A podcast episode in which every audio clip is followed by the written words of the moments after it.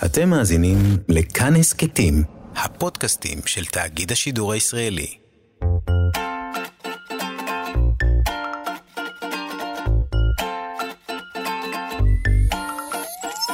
כאן תרבות מציגה.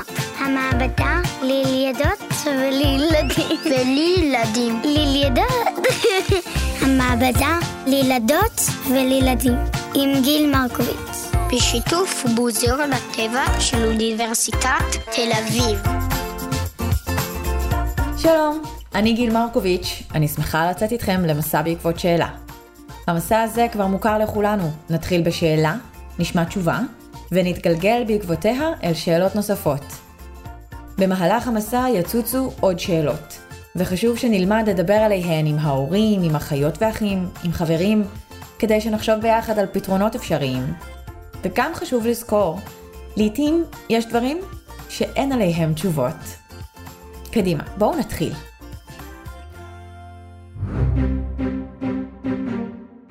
השאלה הראשונה במסע שלנו הפעם היא שאלה כמותית. כמה סוגי זוחלים יש בעולם? זו עדי בהט, מצור משה. עדי הכינה רשימת שאלות ארוכה מאוד. כל שאלה שולחת אותנו לעסוק בתחום אחר לגמרי. המומחה שלנו ללטאות הוא האדם המתאים להשיב על השאלה, משום שלטאות הן סוג של זוחלים. כפי שאתן ודאי זוכרות וזוכרים, הוא נמצא באוסטרליה. פרופסור שי מאירי. שי לימד אותי שצבים, תנינים, לטאות ונחשים הם סוגי זוחלים. היום מוכרים לנו קצת יותר מ-11 אלף מיני זוחלים בעולם. שי סיפר לי שבכל שנה נוספים בערך 200 מינים לרשימה. מתגלים מינים חדשים, ולעיתים מה שחשבנו שהוא מין יחיד, מתגלה ככמה מינים. כך היה למשל במקרה של נחש חביב, שחור ראש, שמצאנו כמותו בארץ בחרמון וגם בנגב. בזמן האחרון חוקרים גילו שהנחשים שקרובים לגבול מצרים וחשבו שהם שחור ראש מאותו הסוג המוכר בארץ, הם בעצם מין נפרד, אחר, שדומה יותר למין של נחש שחי דווקא בחצי האי ערב, באזור מצרים, ופחות דומה למין שאנחנו מכירים מהארץ. פרט לכך, יש גם מאות רבות של זוחלים שנכחדו כבר, והדינוזאורים הם הדוגמה המוכרת ביותר. השאלה הבאה ששאלה אותנו שקד, מיקדה אותנו בעולם הלטאות, שכפי שלמדנו, הן סוג של זוחלים. איך הלטאה מצליחה לזוז כל כך מהר כשיש לה רגליים קטנות? שי שלח אלינו את התשובה, ואני אקרא אותה. היום מוכרים כ-6,700 מינים של לטאות. יש לטאות שאורכן מהראש ועד קצה הזנב שלושה מטרים. ויש לטאות קטנות קטנות, כמו סממית זוטית, שאורכה לכל היותר שישה סנטימטרים, כמעט כמו אורך של אצבע של אבא או אמא. משקלה של סממית כזאת הוא פחות מגרם. משקלן של 250 סממיות זוטיות, כמו משקלו של גביע קוטג'. בניגוד למה שנראה לנו, הלטאות אינן זזות מהר כל כך. אבל מכיוון שיש ללטאה רגליים קטנות וקצרות, והיא רוצה להגיע ממקום למקום במהירות, היא פשוט עושה הרבה צעדים בזמן קצר, וזה נראה כאילו היא רצה מהר. ועוד פרט מעניין, כשחם יותר בחוץ, טמפרטורת הגוף שלה עולה, ואז היא רצה מהר יותר. קוראים לי גיא ברונפלד, אני בן אה, תשע ואני גר במודיעין. אני ריי פרידמן, אני בן שבע וחצי ובאתי מכפר האורנים.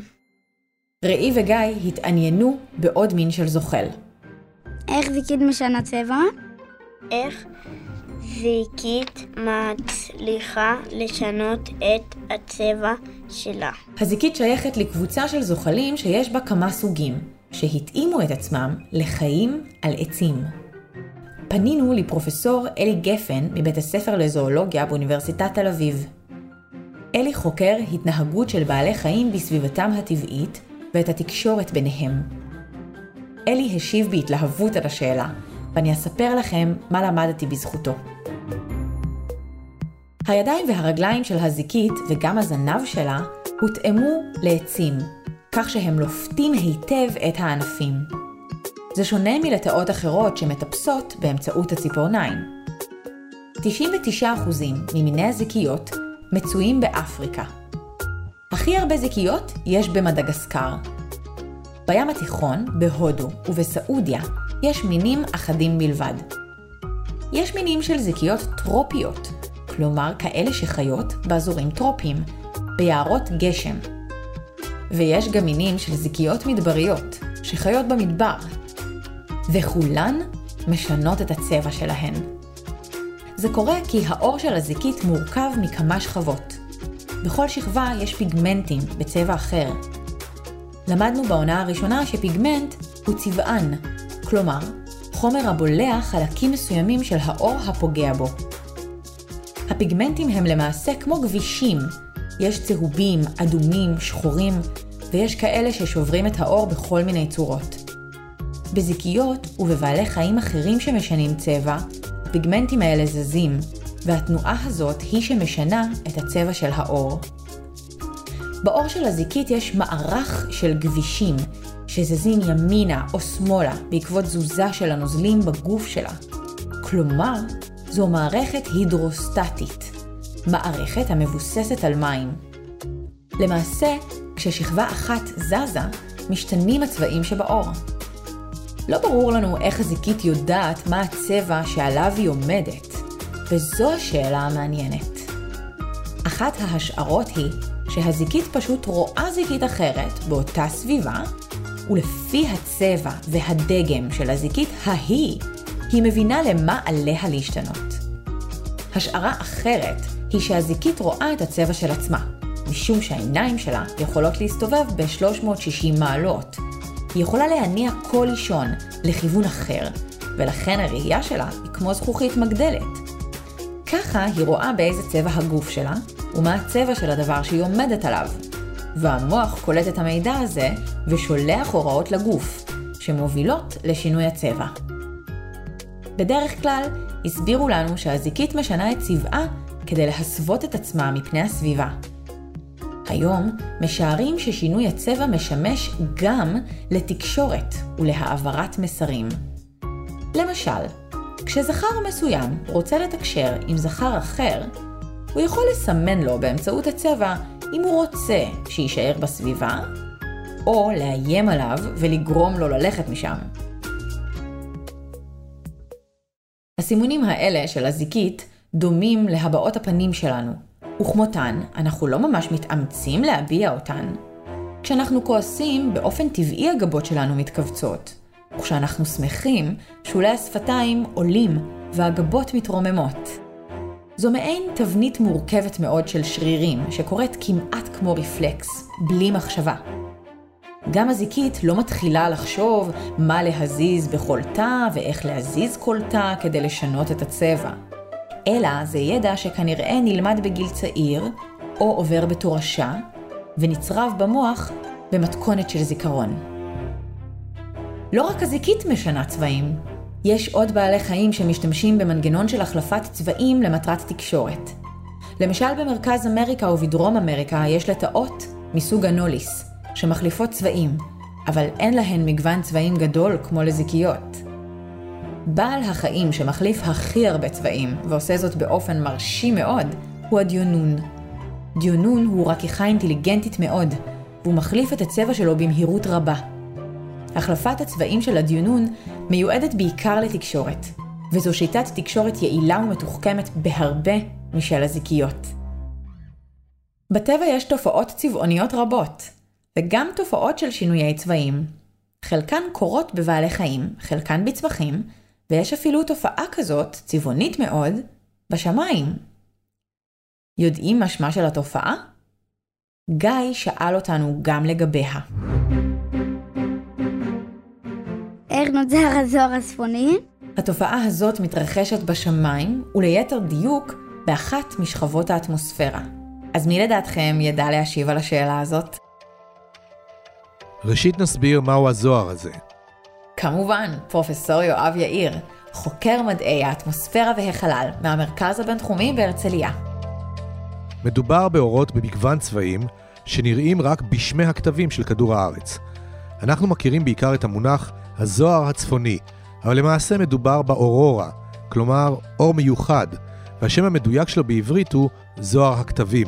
מה שרואים בקוטב הצפוני הוא הזוהר הצפוני, ובקוטב הדרומי, הזוהר הדרומי. התופעה הזאת מתרחשת בגובה שבין 150 ל-300 קילומטרים מעל פני כדור הארץ. חלקיקים אנרגטיים פוגעים במולקולות שבאטמוספירה שנמצאות בגבהים האלה, שלפי ההגדרה של שכבות האטמוספירה, נחשבים כבר לחלל. בעצם, הזוהר הצפוני מתרחש בחלל, אבל בגובה נמוך, כלומר, יחסית קרוב אלינו, לא כמו המרחק מן הירח או מכוכבי לכת אחרים. החלקיקים נוצרים בעקבות פעילות השמש. לעתים השמש פועלת באופן מוגבר, מעין סערת שמש, ובמסגרת הפעילות הזאת נפלטים חלקיקים רבים מהרגיל. בשלב הזה הם יוצאים מכוח המשיכה של השמש, ובין היתר נמשכים אל כותבי כדור הארץ בגלל השדה המגנטי שבכתבים. המשיכה אל הכתבים מביאה את החלקיקים האלה לגובה שהזכרנו, ובגובה הזה, כמו שאמרנו, עוד יש מולקולות, וכאן הם פוגשים אותן. המפגש הזה הוא שיוצר את האור המכונה זוהר הכתבים. צבע האור תלוי במולקולה שבה פגע החלקיק האנרגטי. זוהר ירוק, הנפוץ ביותר, נוצר במפגש של החלקיקים עם מולקולת חמצן, ולעיתים המפגש הזה יוצר צבע אדום. אם החלקיק פוגע במולקולת חנקן, נוצר צבע סגול, ולעיתים גם המפגש הזה יוצר גוונים של אדום. כשרואים את הזוהר הזה, רואים אורות בתנועה, הם לא עומדים במקום. הצורות האלה של הזוהר נוצרות לפי התנועה של החלקיקים. את התנועה הזאת מכתיב השדה המגנטי. לעתים רחוקות, הזוהר מתפשט וחורק מאזורי הכתבים, ומגיע גם לאזורים רחוקים מאוד מהכתבים. פעם במאה שנה, הוא יכול להגיע אפילו לביקור בישראל. לפעמים מופיע הזוהר הצפוני, אבל אנחנו לא רואים אותו, כי יש עננים, ועננים נמוכים מסתירים את התופעה מעינינו. בואו נסכם את הפרק. בתחילת הפרק למדנו שיש יותר מ-11 אלף מיני זוחלים בעולם, ובכל שנה מצטרפים בערך 200 מינים חדשים לרשימה. צבים, תנינים, לטאות ונחשים, כולם סוגי זוחלים. ואז התמקדנו בלטאות, ולמדנו שבניגוד למה שנראה לנו, הלטאות אינן זזות מהר כל כך, אלא הן עושות הרבה צעדים בזמן קצר, וזה נראה כאילו הן רצות מהר.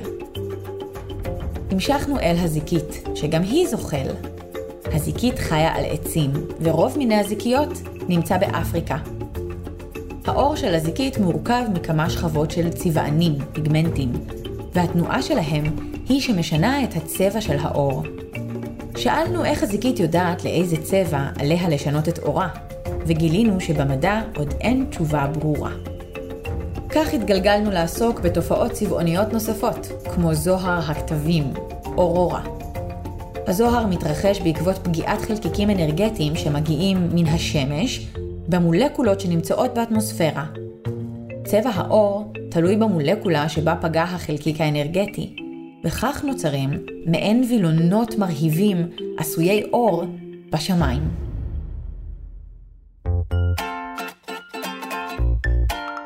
אילו שאלות שאלתם את עצמכם בזמן ההאזנה על הפרק? ספרו לחברים מה למדתם. תודה רבה לפרופסור שי מאירי, פרופסור אלי גפן ולפרופסור יואב יאיר. תודה למפיקת התוכנית רות דוד אמיר, שלומי יצחק ליטל אטיאס, אריאל מור, דבורה סוויסה ורומן סורקין הם הטכנאים באולפן. תודה לירדן מרציאנו שהביאה את התוכנית לשידור. תודה מיוחדת לעורכת הסאונד שלנו, רחל רפאלי, ולדוקטור סמדר כהן, עורכת שותפה ויועצת לשון. תודה לכם ששלחתם אותנו לחפש תשובות לשאלות מרתקות. אני גיל מרקוביץ', אשמח להיפגש איתכם גם בפרק הבא ולהסתקרן ביחד.